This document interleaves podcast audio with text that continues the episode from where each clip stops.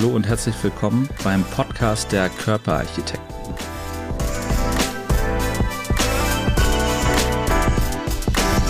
Herzlich willkommen zur neuen Folge der Körperarchitekten. Heute haben wir einen ganz besonderen Gast bei mir. Er ist nicht nur mein Freund, sondern er ist lang gedienter äh, Chefarzt für Traumatologie an Europas renommiertester Klinik gewesen für Endoprothetik, der Endoklinik Hamburg. Begrüßen Sie mit mir zusammen Dr. Karl Bernhard Otto. Herzlich willkommen. Dankeschön für die Einladung. Ja, man fragt sich, warum eigentlich Körperarchitekten? Ich bin ja plastischer Chirurg. Warum lade ich einen Orthopäden ein? Ich lade keinen Orthopäden ein, sondern jetzt kriege ich sofort bitte. hinter die Ohren. Einen Traumatologen Nein, ein. Ja, also der, das bitte keine Beleidigung. Zu meiner früheren Zeit war das noch, waren Orthopäden äh, in den Anfängen der 50er, 60er Jahre, das waren die, die sogenannten Fußärzte, die sich dann um Einlagen kümmerten und das war dann also das Problem äh, was sie lösen mussten. Und sie später haben sie dann an, angefangen zu operieren und äh, haben aber keine chirurgische und unfallchirurgische Ausbildung gehabt, so dass die die Technik, die sie verwandten, äh, wohl etwas, sagen wir mal, etwas abwegig war und so, dass dann nicht mit teilweise nicht mehr sehr schöne Ergebnisse zustande kamen. Man muss allerdings zur Entschuldigung sagen, dass sich diese Geschichte eben doch zu revidieren ist jetzt, all die, weil jetzt eine bessere Ausbildung bei den Orthopäden ist. Aber wie gesagt, ich bin kein Orthopäde, sondern von Haus aus Allgemeinchirurg und Unfallchirurg. Das war natürlich eine Steilvorlage, weil ich wusste, worauf das hinausläuft. und man soll ja das Gespräch mit einem Lacher beginnen. Ja. Also Hintergrund ist natürlich folgender Körperarchitekten passt, glaube ich, äh, in keine Sparte so gut wie zu den plastischen Chirurgen und zu den Traumatologen. Ne? Also gerade wenn man den Bereich Endoprothetik angeht, geht es ja darum, statische Fehlbelastungen zu korrigieren, mit Endoprothesen Gelenke wieder gängig zu machen, um so die Mobilität einfach zu erhalten. Ja. Ne? Und das ist ja noch gar nicht so urlange her, dass das überhaupt vernünftig möglich geworden ist. Und die erste große Klinik, die das europaweit eigentlich implementiert hat, war die Endoklinik. Ist doch richtig, oder? Äh, nicht ganz, nicht ganz. Es gab also in den 50er oder 60er Jahren gab es ja praktisch, das waren die Anfänge der Endoprothetik und zu dem Zeitpunkt gab es eigentlich in, in ganz Europa nur vier äh, Institutionen, die die Endoprothetik dann in Gange gebracht haben.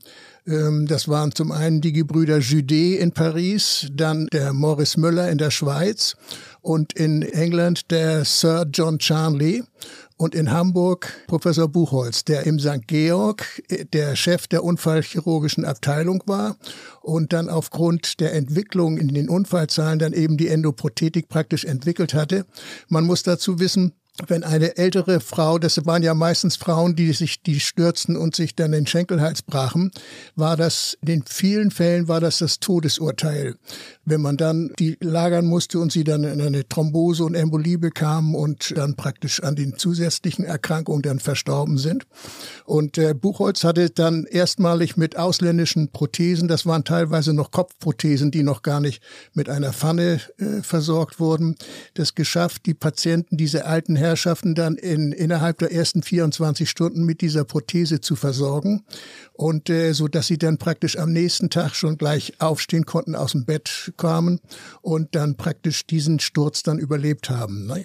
Ich muss mal kurz historisch nachfragen. Ich bin ja 2,5 Tage jünger. Ich, eine Kopfprothese kenne ich nicht mehr. Das heißt, es wurde das Pfannendach in dem kleinen Becken erhalten und man hat wirklich nur den Prothesenschaft mit dem Kopf gehabt und hat das in die native Pfanne gesetzt. Korrekt, ja. Ah. Denn meistens war ja auch das Gelenk noch äh, bei der Schenkel, das Gelenk selbst war in vielen Fällen noch gar nicht so arthrotisch verändert, so dass die Pfanne unter Umständen dann noch intakt war und man dann eben als schnellste, es geht ja auch um die Zeit, so alte Herrschaften, die will man nicht drei Stunden lang auf dem Tisch liegen haben, sondern man möchte sie schnell versorgen und schnell wieder vom Tisch haben, sodass man innerhalb einer halben Stunde diese Kopfprothese einsetzen konnte, bei der noch erhaltenen guten eigenen Pfanne dann. Nicht? Und wie lange hielt sowas?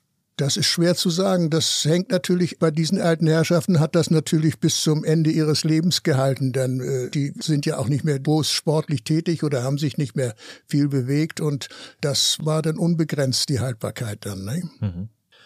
Wie ist es denn überhaupt äh, passiert, dass du zur Unfallchirurgie gekommen bist? Du kommst aus einer Arztfamilie. Der Vater war Arzt. Ja, Vater war Arzt und das Skurrile war, als zehn oder neun oder zehnjähriger bin ich mal damals am Blinddarm operiert worden und damals gab es ja noch keine Narkosearten wie heutzutage. Das heißt, ich bekam noch eine Ethernarkose noch. Die Schwester saß am Kopf mit einer Metallhaube, wo dann die Ethertropfen dann draufgeträufelt wurden und wenn der Chirurg am anderen Ende des Körpers dann sagte, nee, der Patient spannt aber jetzt, dann musste die Schwester noch ein paar Tropfen zugeben. Hm. Und diese Ethernarkose ist nach der Operation ist die sehr unangenehm mit schrecklicher Übelkeit und Spucken und Erbrechen. Insofern war das ein bleibendes Relikt in meinem Gehirn, so dass ich gesagt habe, ich will alles später mal werden, aber nicht Arzt, wo ich dann Ether riechen muss. Dass ich das dann später im Laufe der Jahre erledigt hatte, weil es die Ethernarkose gar nicht mehr gab, das war eine andere Geschichte.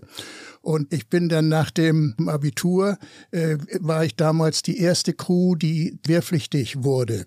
Und äh, die Jüngeren, ich bin Jahrgang 38, die älteren Jahrgänge 37, das war der sogenannte weiße Jahrgang, die brauchten dann nicht mehr zum Militär. Und ich war mit 38 und gehörte ich zum ersten. Und da ich dann ähm, Tauglichkeitsgrad wird ja, ich war damals noch relativ sportlich im Gegensatz zu heute, konnte ich mir aussuchen, wo ich hin wollte und bin dann bei der Marine gelandet gelandet und nach der Marinezeit habe ich gedacht, jetzt studierst du. Und ich wollte dann immer noch Bauingenieur werden und bin dann aber per Zufall das dann noch ein halbes Jahr Safaris in Afrika gemacht. Das waren dann immer so nette Leute. Es waren kleine Safaris immer so mit zwei Leuten und da waren dann zwei nette Herren daneben ein. Der eine war Präsident vom Deutschen Yachtverband und das andere war Herr Ackermann, der war Bauingenieur. Und so abends beim Lagerfeuer in Afrika, da gibt's kein Radio, kein Fernsehen. Da sitzt man natürlich dann und klönt dann und äh, dann hatte ich dann auch zu dem Herrn Ackermann gesagt, ja, ich möchte gerne, aber äh, möchte gerne Bauingenieur werden. Und da hat er gesagt, weißt du, da auf, auf, auf was einlädst, dann, du sitzt also den ganzen Tag am Zeichenbrett und rechnest aus und äh, so wie ich dich, und das war, er war so ein bisschen einer, der schon ein bisschen Menschenkenntnisse hatte und sich auf mich auch wohl zuordnen konnte. Und er sagte dann, also dir würde ich empfehlen, dass du Mediziner wirst. Und so ist dann diese Entscheidung gekommen. Als ich dann von Safari zurückkam, habe ich dann das Medizinstudium angefangen. So ist das. So bin ich zur Medizin gekommen. Lustig. Hat das seinerzeit auch schon sechs Jahre gedauert wie heute? Ja, es ja. waren zwölf Semester. Die Einteilung war damals etwas anders als heute. Es gab das, das Vorphysikum. Ah, so. Das Vorphysikum, das waren äh, Zoologie, Botanik, äh, Chemie und Physik. Das waren die Vorfächer. Und äh, dann gab es das Physikum. Das war frühestens nach fünf Semestern. Das war dann Anatomie, Physiologie und physiologische Chemie. Und dann kamen die klinischen Semester nochmal sechs Semester dann, so dass es dann insgesamt auf zwölf Semester oder sowas dann hinauslief. Hm, ganz spannend. Ja.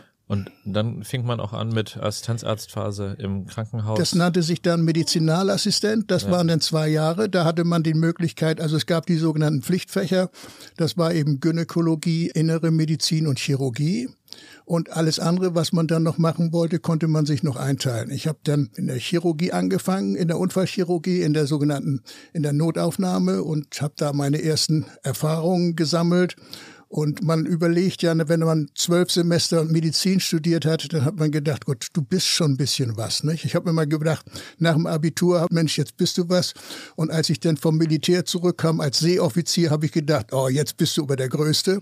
Und dann kam ich in die Klinik und dann war ich wieder der letzte, Entschuldigung, wenn ich das so sage, aber der letzte Arsch.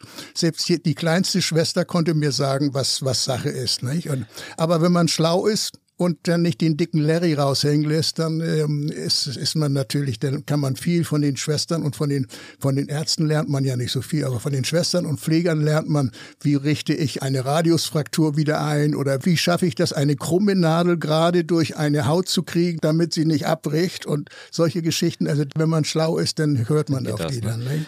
Tatsächlich, diese, äh, die, diese gefühlsmäßige Erfahrung hatte ich auch. Bei dem ersten Tag äh, im Studium, werde ich auch nicht vergessen, auf dem Universitätsklinikum Eppendorf. Man kam dann dahin, hatte sein Abi frisch in der Tasche und dachte, boah, man ist der Große und geht dann hin und fühlt sich wirklich wie im Kindergarten, als ob ihm jemand einen Schulranzen auf den Rücken setzt. Ja. Das war ganz fürchterlich. Ja, ja, ja. Oh nee, jetzt geht der ganze Shit von vorne ja, los. Ja, ja. Orthopädie und plastische Chirurgie, Unfallchirurgie, plastische Chirurgie, also die gelenkversorgenden Fächer letzten Endes und so ein Weichteilfach wie das unsere wo ist da die Schnittmenge, könnte man sich ja fragen. Und das erste ähm. Mal, als ich damit Bekanntschaft gemacht hatte, ich war noch äh, junger Assistenzarzt in der Klinik, war eine Situation, Patient kam eingeliefert und war voroperiert worden, hatte einen Knieersatz bekommen. Also künstliches Kniegelenk, das war schon das zweite. Und man sah auf dieses Knie und hatte ein wunderschönes schwarzes Dreieck zu sehen. Der Erstoperateur hat mit einem senkrechten Schnitt vom unteren Oberschenkelbereich über die Kniescheibe senkrecht runter bis zum Unterschenkel gerade durchgeschnitten und der Zweitoperateur hat so einen S-förmigen Verlauf gewählt und da, wo sich die beiden Schnitte kreuzten, gab es keine Durchblutung mehr. Ja. Was uns als plastischen Chirurgen eigentlich klar ist, weil wir werden natürlich darauf getrimmt zu wissen, wie funktioniert Durchblutung, wie plant man das, damit so etwas nicht passiert. Und gut, ist wohl passiert und dann gab es ein großes Loch mit eben freiliegender Prothese und dann hat man ja die Wahl, was kann man machen, wenn man das Loch nicht gestopft bekommt? heißt das Bein ab, Prothese verloren. Oder man findet eine Möglichkeit, dieses zu versorgen. Und da kamen wir dann ins Spiel und haben durch Verlagerung von Gewebe aus dem Unterschenkelbereich, dem Schmetterlingsmuskel, dem Gastrocnemius, eben dieses Loch stopfen können. Es gibt so viele kleine Dinge. Insofern, wir waren ganz häufig bei euch tatsächlich als Gast in der Endoklinik. Wir haben uns nur kurz verpasst. ja. Aber war das auch schon in deiner Zeit so, dass plastische Chirurgen vorbeigekommen sind, um da Hilfestellung zu leisten? Ja, wir hatten einen Kollegen, mit dem wir noch im St. Georg zusammengearbeitet haben, der eigentlich auch von Haus aus kein plastischer Chirurg war. Das war Dr. Fischer. Ja. ja. Dr. Fischer und genau. den wir bei solchen trophischen Störungen dann hinzugezogen haben, wo er dann entsprechende Schwenklappen dann gemacht hat im Glut Glutealbereich. Aber ich kenne eben auch Sachen, wo eben der plastische Chirurg dann eben nicht mehr zurechtkam. Es gibt eben Hautdefekte am Unterschenkel, wo man nichts mehr ziehen kann und wo man keine Anschlüsse mehr kriegt und wo man dann doch, wenn das dann noch eine tiefe Infektion darunter ist, die man auch nicht beherrschen kann, wo man dann doch in ganz, ganz seltenen mhm. Fällen, muss ich allerdings sagen, wenn sich das über Monate und Jahre hinzieht, dieser offene Defekt bei Infektion und großem Hautdefekt, wo man dann doch sich mal zur Amputation entschließen muss. Ja, wenn der Knochen infiziert ist, dann ist es immer schwierig, ne? ja. Den, das Bakterium aus dem Knochenraum wieder rauszukriegen. Ja, ja, ja. Das ist so. Medizin kann viel, aber halt eben nicht alles. Dr. Fischer tatsächlich, ähm, stimmt, der war nicht primär plastischer Chirurg, das gab's ja früher gar nicht. Nee. Also den, den Facharzt für plastische Chirurgie gibt es noch nicht so irre lang, sondern vorher war das so, dass man eben immer als Basis Allgemeinchirurg war, Unfallchirurg war und dann irgendwann, wenn man sich viel damit beschäftigt hatte, die Möglichkeit bekam, nach Einführung dieser Fachbezeichnung mhm. sich für die Prüfung zu melden. Und Herr Fischer war nachher Facharzt für plastische Chirurgie. Ja. Und war witzigerweise auch einer derer, die mich geprüft haben in meiner Facharztprüfung. Ach, guck. Das war ganz lustig. ja, die Welt und ist klein, ja. Die Welt ist klein, genau. Und er hat natürlich handchirurgisch ganz viel gemacht. Und ich war im Rahmen der Ausbildung auch ein Jahr im Unfallkrankenhaus Boberg, habe da viel Handchirurgie gemacht, Brandverletzte versorgt und ich werde das nicht vergessen. Herr Fischer saß dann in der Prüfung und fragte mich also, Herr Bartels, erzählen Sie doch mal, wenn dieser und jener Nerv ausgefallen ist, wie sieht denn dann die Hand aus? Alles erklärt, sagt er, ja, richtig. Und wenn das also nicht mehr funktioniert, aber Sie die Funktion herstellen wollen, was können Sie denn dann machen? Und dann kennt man das aus Büchern und liest das durch. Muskelersatzplastiken, wo man dann die Sehnen umlegt vom Beugearm auf die Streckseite, dass man das Handgelenk wieder heben kann und alles berichtet. Und er sagte, und Herr Bartels, haben Sie das denn schon mal gesehen? Ich sage, es tut mir leid, Herr Dr. Fischer, noch nie. Sagt er, stimmt, gibt's heute so gar nicht mehr. Niedlich. Ja, fand ich ganz witzig. Na gut, also hatte seinen, hatte seinen ja. Spaß dabei der Prüfung. Das ist wahr. Von wann bis wann warst du in der Endoklinik? Also ich habe sie ja mitgegründet. Das heißt, dass ich hatte gerade meinen zweiten Facharzt gemacht, für Unfallchirurgie noch dran gehängt und ähm, hatte dann auch die Oberarztfunktion, das heißt die Leitung der unfallchirurgischen Abteilung. Und kann ich vielleicht noch einschieben, wir hatten sogar, das war ganz modern, wir hatten sogar einen AO-Dienst. Extra, es gibt ja Brüche, die man unter Umständen nachts sofort versorgen muss, zum ja. Beispiel am Schwunggelenk. Wenn man das einen Tag später macht, ist der Bluterguss und die Schwellung so groß, dass man die Haut gar nicht wieder zubekommt. Und deshalb hatten wir das sogenannte AO-System, war, hatten die Schweizer entwickelt, ich glaube sogar Morris Müller mit. Und ähm, das AO war die Abkürzung für Arbeitsgemeinschaft Osteosynthese. Die haben also damals extra Instrumentarien und Platten und Schrauben und sowas entwickelt, um dann, und so, dass wir einen extra Notdienst, zwei Mann noch nachts hat, mit dem wir den AO-Sachen versorgen konnten. Und ähm, ich hatte also meinen zweiten Facharzt gemacht. Da ging es darum, Buchholz, der alt, mein alter Chef wurde 65 und hatte natürlich diese große Abteilung aufgebaut mit der Endoprothetik. Das war als äh, Highlight hier im ganzen norddeutschen oder im deutschen Bereich und wurde 65 und sollte in Pension gehen und hat dann aber mit dem Senat besprochen, ich möchte die Abteilung weitermachen und ausbauen sogar noch. Und da hat der Senat gesagt, nein, wir sind nicht interessiert. Und der alte Herr war aber noch so agil, dass er gesagt hat, okay, dann mache ich meinen eigenen Laden auf. Und dann gab es zum damaligen Zeitpunkt einen Röntgenologe, hatte eine Praxisklinik am Nobistor am Ende der Reeperbahn initiiert und der Bau stand dann und das Unternehmen war dann pleite irgendwie. Und da hat der alte Buchholz gesagt, das übernehmen übernehmen wir. Und er hatte eine gute Reputation, hatte gute Connection zu Banken, zu Krankenkassen, zum Senat und insofern war auch die Finanzierung war dann kein Selbstgänger, aber war gängig. Dank wir haben, wir, ja, und dieses Gebäude wurde dann entkernt, denn das war ja nicht mit OPs und Stationen war das ja nicht vorgesehen, so dass wir das dann in Angriff genommen haben. Und gleichzeitig oder ja noch etwas früher gab es in der Heide in Wintermoor, das ist in der Nähe von Schneverding in der Nordheide, gab es ein Ausweichlager der Hamburger Krankenhäuser. Hm. Das heißt, wenn in Hamburg die Krankenhäuser torpediert waren, konnten die Patienten ausgelagert werden nach Wintermoor. Das waren sechs Baracken äh, wo die dann untergebracht wurden. Und das Krankenhaus Harburg hatte die in der Versorgung später dann noch übernommen. Und das wurde dann auch noch als Tuberkulose-Heilanstalt wurde das noch äh, genutzt. Und als die Tuberkulosebehandlung mit INH und Rifobazin und Neotiben wurde die dann ab Anfang 70er Jahre, ja, wurde das dann gar nicht mehr erforderlich, die Patienten stationär so lange zu halten. Und die Behörde war dann auch nicht interessiert und da hatte der alte Wurst, nehme ich auch noch. Ne? Ja. Und ähm, und so ist das entstanden, so dass wir dann das ausgebaut haben und die erste OP habe ich dann am 6. Januar 76, da war noch Intermor, da war Hamburg noch nicht fertig und das war auch keine Hüfte, das war nur ein Leistenbruch. Aber, aber immerhin, das war die erste OP, die ich dann für Endo mal durchgeführt habe und so ist das dann in Gange gekommen. Ne? Wahnsinn. Und Wintermoor, die erste Visite, die Patienten, die wir in St. Georg operiert hatten, die hatten gehört, dass wir woanders hingehen und nach, auch nach Wintermoor übernehmen und da Reha machen wollen.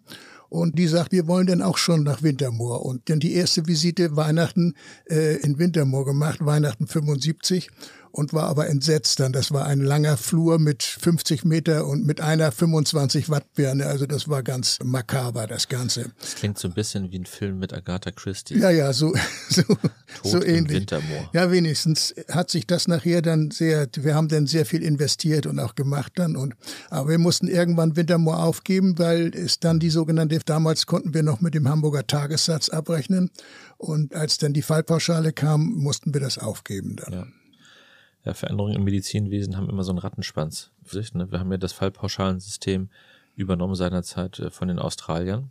Mittlerweile, meines Wissens ist es so, die Australier haben es wieder verlassen, weil es eben nicht für alles sinnvoll möglich ist, so eine Fallpauschale überzustülpen. Ja, und bei uns ist ja auch die gleich ähnliche Entwicklung jetzt, die sich da anbahnt, nicht? Genau. Aber das weiß man nicht, wie sich das jetzt da weiter, weiter gestaltet. Weiter gestaltet. Endoklinik selber macht heute aber keine Leistenbrüche mehr, sondern wirklich nur noch Endoprothetik. Ne? Häufigste Operation in der Endoklinik ist? Sind wohl Hüfte und Knie. Hüfte und Knie. Wohl identisch, würde ich sagen, von der Menge. Also als ich mhm. wegging, vor 20 Jahren waren wir noch 6000 OPs im Jahr, jetzt sind es schon über 8000 im Jahr. Also das ist schon, eine, ist schon eine Menge Zeug. Mit wie viel OP-Seelen? Ähm, sind jetzt fünf, fünf Säle jetzt und auch und ein, ein großer dabei, eben wo in einem Saal praktisch dann zwei oder drei Tische, glaube ich, sind jetzt schon. Genau, wenn man jetzt zuhört, fragt man sich natürlich, wie kann das sein? Ein OP-Saal, drei Tische. Da sind abgehängte Plexiglasscheiben dazwischen. Ja. Das ist hygienisch vollkommen korrekt. Und auch da hat sich aber im Laufe der Jahrzehnte viel verändert, muss man sagen. Da gab es ja. ja große Studienuntersuchungen, wie groß muss der Abstand sein. Ja. Das ist natürlich alles voneinander getrennt. Jeder Tisch hat sein eigenes Operationsteam, einen eigenen Anästhesisten mit allem drum und dran. Die Klimatechnik ja. spielt damit. Ja. Aber es ist eben praktisch, dass man sich wahrscheinlich aushelfen kann, zumindest ja. fragen. Ne, ja, mit, mit, mit Laminar Airflow auch, nicht? Genau. Dass man die Luftmenge entsprechend zuführt und auch dosiert dann. Und mit Überdruck, das macht so, dass praktisch keine Keime mehr von außen in den Saal kommen dann. Nicht? Wie ist denn das, wenn manchmal Knochen fehlt? Es fehlt Knochensubstanz. Ja, das ist ja das Problem. Wir wenn, haben ja bei den plastischen Chirurgen die Möglichkeit, Hautersatzmaterialien zu richtig, verwenden. Ja. Wir können einmal Hobelhaut verwenden, sogenannte Spalthaut. Die wird dann gemasht. Mesh, Meshkraft, ja. Mesh ist quasi äh, kann man sich vorstellen, als ob man Maschendrahtzaun in die Haut reinschneidet mhm. und dann ist das bei einer Ziehharmonika dehnbar. Man kann mehr Fläche abdecken, als man genommen hat. Es gibt noch Kunsthaut, die nur temporär geht. Es gibt aber auch noch so Inter Dinge dazwischen letzten Endes, die dann richtig umgewandelt werden. Fischhaut auch aktuell? Äh, wüsste ich jetzt nicht, muss ist, ich sagen. Versucht so, man, ist, ja, versucht ist, man zu wird, vermeiden zumindest. Ja, wird zumindest in einigen Bereichen, habe ich gehört. Also ich habe da keine Erfahrung. Ja, also nichts geht über eigene Haut ja. letzten Endes. Ne? Bei Knochen wie macht man es da? Gibt es synthetische Verfahren oder? Jein. Also erstmal muss man wissen, wodurch entsteht überhaupt der Knochendefekt. Wenn die Prothese sich lockert, durch den Abrieb auch des, der Zement, der abgeriebene Zement löst praktisch den Knochen auf, sodass es dann sein kann, dass man wegen der obere Schaftanteil oder die, das Acetabulum, das heißt die Pfannenanlage, so groß ist, dass man eventuell eine größere Pfanne einsetzen müsste oder um die neue Prothese einen Halt zu bekommen, wenn der obere Anteil fehlt, man eine längere Prothese Prothese einsetzen muss dann, um wieder eine Stabilität zu erreichen. Ich habe 1982 in der Klinik eine Knochenbank aufgebaut, wo wir praktisch Knochen nehmen. Der gesunde Knochen, der anfällt, wenn man eine Hüftprothese einsetzt, wird der Kopf ja entfernt. Und wenn der Patient gesund ist, dann kann man diesen Knochen wieder verwerten über eine Knochenbank mit entsprechender Aufbereitung, mit einem sogenannten Thermoinkubationsverfahren, dass man dann diese Knochen dann bei Defekten wieder einsetzen kann, so dass man einfach einmal in dem Schaft Bereich, der meinetwegen sehr ausgedünnt ist, intramedulär, das heißt im Bereich dieser Knochenhöhle, Knochenhöhle den Knochen wieder verpressen kann mit einem entsprechenden Instrumentarium, so dass man dann wieder auf eine kleinere Prothese wieder zurückgreifen muss. Das ist natürlich für die weitere Entwicklung und für den nächsten Wechsel, der unter Umständen ansteht, natürlich sinnvoll. Und man kann dann sogenannt, ich habe dann damals die sogenannte Y-Plastik habe ich dann kreiert. Das heißt, bei großen Defekten im Bereich des Pfannendaches kann man den Kunstknochen äh, so formen, dass er wie ein Y praktisch über den Defekt reingeht und einerseits den Dachbereich und den Pfannenrandbereich dann ausfüllt. Mhm. Man kann dieses Transplantat dann mit entsprechenden Schrauben fixieren und die neue Pfannenanlage dann auffräsen, sodass man dann auch wieder eine kleinere Pfanne einsetzen kann. Mhm. Das klingt schon wirklich sehr diffizil. Ja. Muss man ein paar Mal gemacht haben wahrscheinlich. Ne? Ja, ja. Und man muss ein bisschen Fantasie auch haben und kreativ sein und sich überlegen, was kann ich jetzt machen. Wir hatten ja häufig auch gerade junge Frauen zum Beispiel, die schon fünf, sechs Mal von Orthopäden operiert waren, wo jede Operation eben schlechter war, schlechter wurde und ja. so, dass sie teilweise gar nicht mehr laufen konnten und so Schmerzen hatten, dass sie teilweise sogar mit ihrem Mann nicht mehr zusammenschlafen konnten. Mhm. Und das sind dann Fälle, wo dann irgendwelche orthopädischen Zentren, Tübingen oder Erlangen oder, oder München oder wo die sagen, ja, das tut mir leid, das kann man nicht mehr operieren, da muss man bestenfalls ein Girdlestone, das heißt, ein Girdlestone ist die Plastik, wo man alles rausnimmt, wo man dann nur noch das Bein erhält, das Bein eigentlich gar nicht mehr belasten kann. Ja. Und wenn man solche Fälle hat, muss man überlegen, was kannst du machen, was kannst du rekonstruieren und es gibt dann die Möglichkeit, über ein 3D-Verfahren kann ich mir dann von der Situation, die kann man ja meistens auf dem plastischen Bild, auf dem Röntgenbild nicht so genau zuordnen, kann ich mir ein Modell aus Polyurethanschaum fertigen mhm. lassen und kann genau vor Ort sehen, äh, wie sieht die Situation aus. Und dann kann ich mir überlegen, erstens brauche ich eine spezielle Prothese, dann mache ich mir eine Zeichnung dafür und lass mir die, dann habe ich innerhalb fünf Arbeitstagen hatte ich bei der Firma dann die Prothese, die ich haben wollte. Und ich kann mir überlegen, wo setze ich welchen Knochen an, um das zu rekonstruieren und ein belastungsfähiges Gelenk zu bekommen. Das ist eine schöne Steilvorlage jetzt für mich. Wir haben ja 3D-Technik auch in unserem Bereich. Wir planen damit die Brustoperationen, Nasenkorrekturen, Profilkorrekturen im Gesicht. Kinnplastiken, das alles kann man super simulieren. Also ein 3D-Abdruck per Foto wird gemacht und dann mit den Schiebereglern setzen wir es so hin, bis es passt und können im Nachhinein vermessen, wissen genau, was brauchen wir für ein Implantat, wie viel muss ich von der Nase an welcher Stelle wegnehmen oder hinzufügen.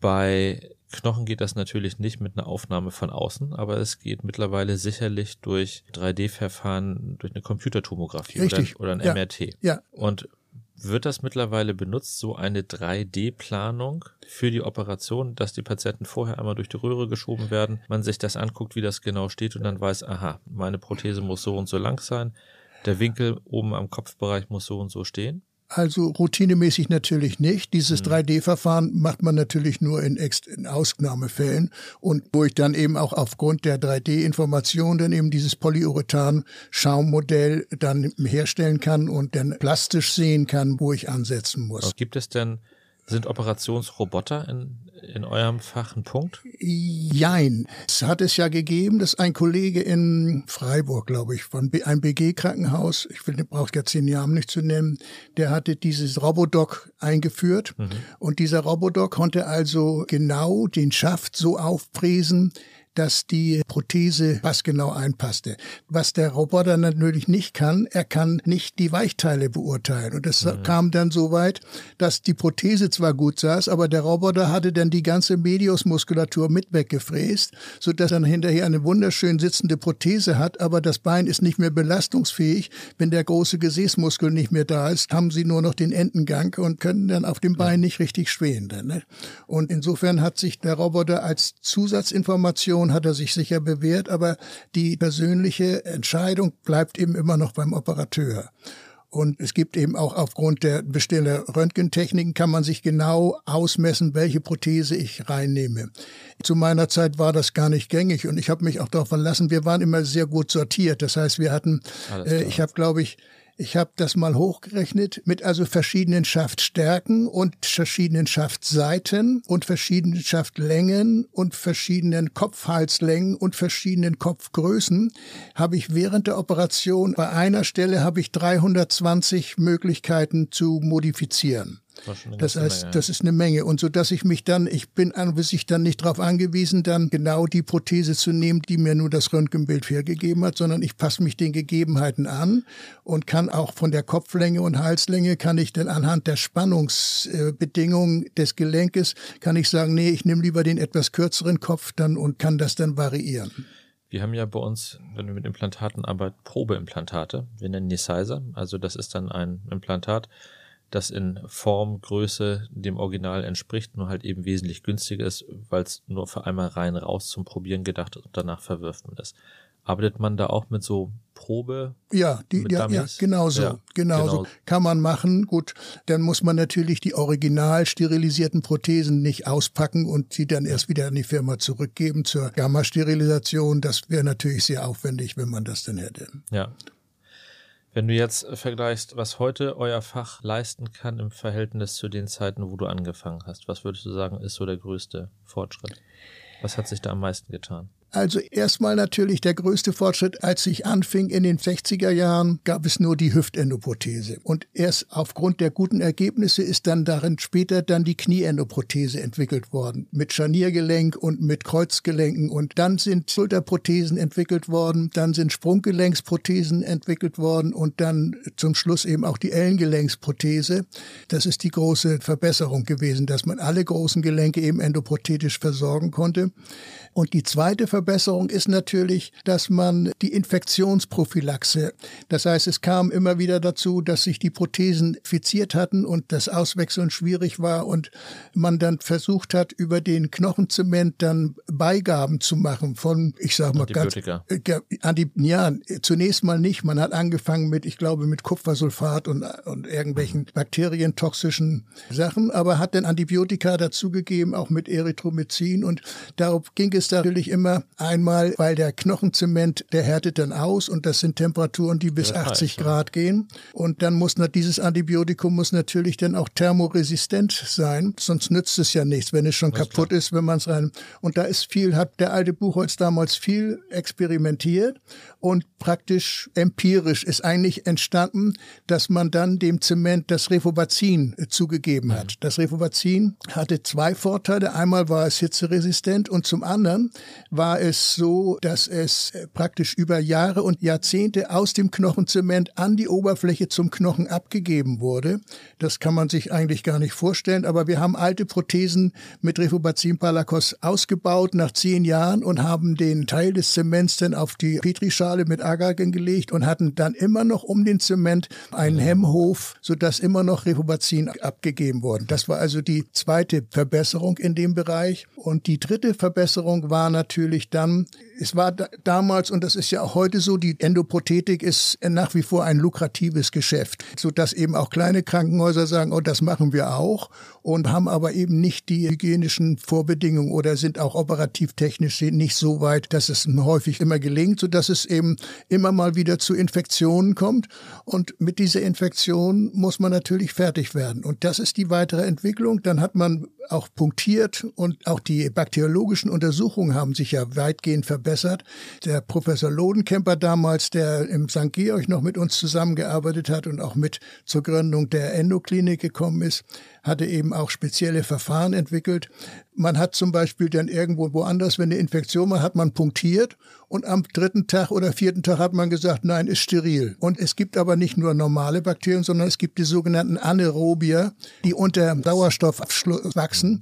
Und er hat eine Methode zum Beispiel entwickelt, dass man auch diese äh, Corinne-Bakterien und weiß nicht, was das alles waren, aber die man eben innerhalb von 14 Tagen dann eben noch anbrüten konnte und dann feststellen konnte, auf welche Antibiotika sind sie eben auch empfindlich. Das ist natürlich das Entscheidende.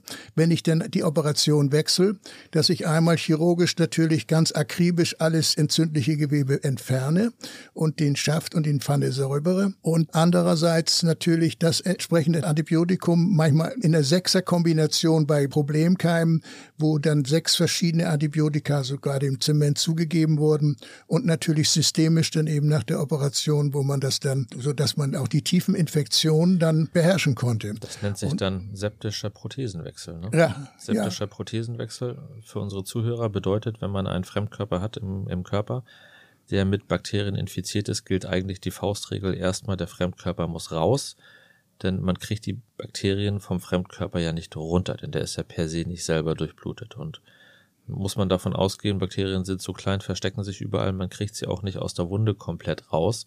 Deswegen ist die generelle Empfehlung, und so machen wir das in unserem Fach, wenn ein Brustimplantat infiziert sein sollte, weil es eine Wundheilungsstörung gab, wird das Implantat rausgenommen, dann hat man einen Intervall von circa drei Monaten, wo alles zur Abheilung kommt, dass der Körper auch wirklich Zeit hatte, das letzte Bakterium in der Tiefe zu bekämpfen und zu fressen. Ja. Und dann kann man wieder ein saubere Wundverhältnis in Implantat einlegen. Einfacher, weil man auf der Brust nicht laufen muss. Ja. Ne? Und beim Bein geht das nicht so einfach. Äh, da, da gibt es, deswegen gibt es eben zwei Methoden, die unterschiedliche Anhänger haben in der Versorgung. Die einen sagen eben, wir machen die sogenannte Girdlestone-Plastik, was heißt, wir nehmen alles raus, alle Pfanne und die, die Prothese und säubern das und warten ab, bis die Infektion beherrschbar ist. Der Nachteil ist eben nur, dass das Ganze dann alles vernarbt und es hinterher sehr viel schwieriger ist, dann wieder die neue Prothese einzusetzen.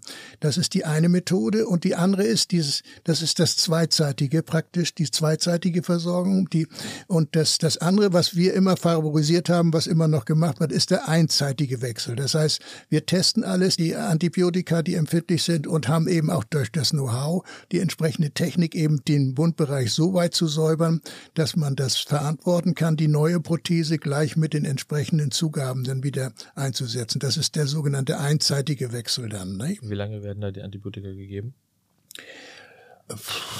Muss ich, muss ich fragen, wahrscheinlich 14 Tage, drei Wochen. Also, Tage, drei Wochen. Ja, ja, also der Unterschied, das weiß ich, weiß ich eben, aber das ist so der gängige.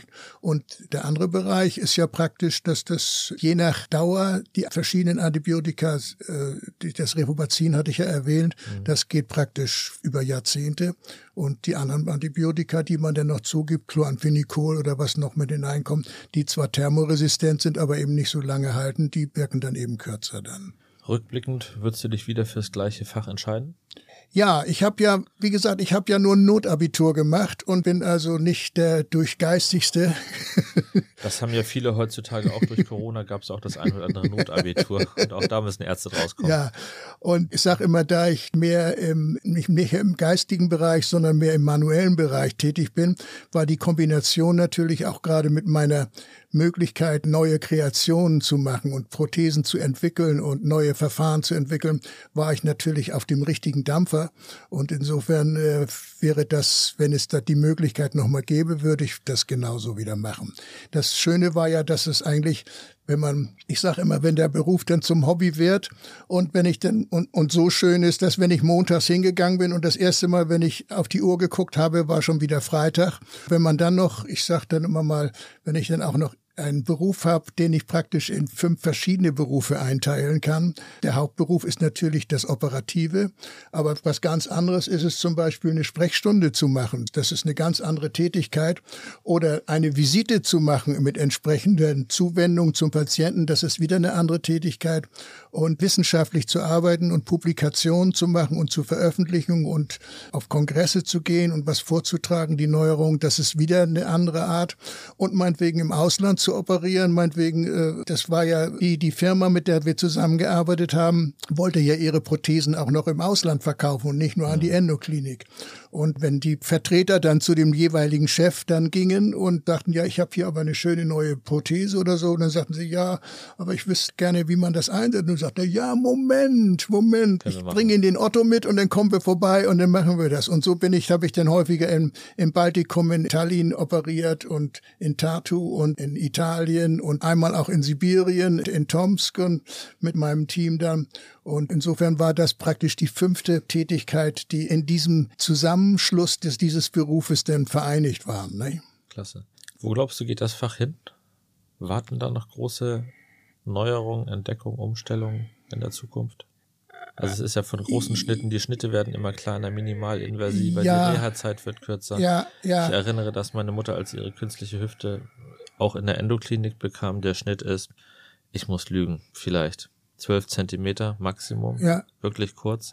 Die ist sofort aufgetreten, die hatte also ja. ein junges Reh nach ähm, wenigen Tagen es ist ja immer, ich habe auch Fälle gesehen, wo ein Operateur dann durch einen vorderen Zugang dann mit einem kleinen Minischnitt, dann so zehn Zentimeter, dann irgendwo die Pfanne aufbereitet hat, die er natürlich nicht gesehen hat, die Pfanne. Und er hat dann zum Beispiel das ganze Azutabel um den Hinterrand mit weggefräst, so dass die Pfanne dann gar keine. Also ich habe mich immer dafür entschieden, den größeren Schritt zu machen und lieber sehr sorgfältig, aber hinterher wieder, wieder zu rekonstruieren mit feinen Hautnähten und entsprechenden Spezialnähten. Ich kann mich erinnern, es gibt ja das wohlbeleibte Damen meistens, die dann, wir haben das mal gemessen, wenn man den Hautschnitt gemacht hat und dann 14 Zentimeter erstmal Fettschicht hat. Das heißt, die ersten Instrumente sind dann eigentlich schon zu Ende in ihrer, in ihrer Funktionsfähigkeit, wenn man noch gar nicht an den Stellen ist, wo man eigentlich hin möchte. Mhm. Dann muss man natürlich einen entsprechend großen Riegel machen und man muss dann einen großen bogenförmigen Hautschnitt ja, machen von, von 15, 20, 30 Zentimeter und bogenförmig, sodass der ganze Bereich dann abklappbar ist. Aber man kann das eben sehr schön sorgfältig hinterher wieder rekonstruieren. Aber man hat eine gute Übersicht, sodass man genau weiß, an welcher Stelle bin ich und wo fräse ich jetzt und wo implantiere ich jetzt. Hm, das war wirklich sehr, sehr spannend. Vielen Dank für deinen Besuch. Wer Lust bekommen hat, noch mehr zu erfahren über das Leben von Herrn Dr. Otto, der hat ein Buch geschrieben. Ja. Mein Leben als Chirurg ist auf Amazon erschienen, kann man sich dort bestellen. Ich habe es gelesen, es macht richtig Spaß. Sie werden noch erfahren, wie er ins Modelgeschäft passt. Auch das wird im Buch zu finden sein. Viele andere kleine Anekdoten noch aus der Afrika-Zeit und einem alten Bulli stehen ja. da drin. Also es ist eine nette Lektüre bei einem leckeren Glas Rotwein, würde ich sagen. Einmal für den Abend, vielleicht das Geschenk für den Enkel, der im Medizinstudium ist. Ich bedanke mich ganz recht herzlich fürs Dasein. Es ja. war ein sehr interessantes Gespräch. Ja. Und ich hoffe, wir sehen uns hier mal wieder. Vielen, Vielen Dank. Dank. Ja, war sehr schön.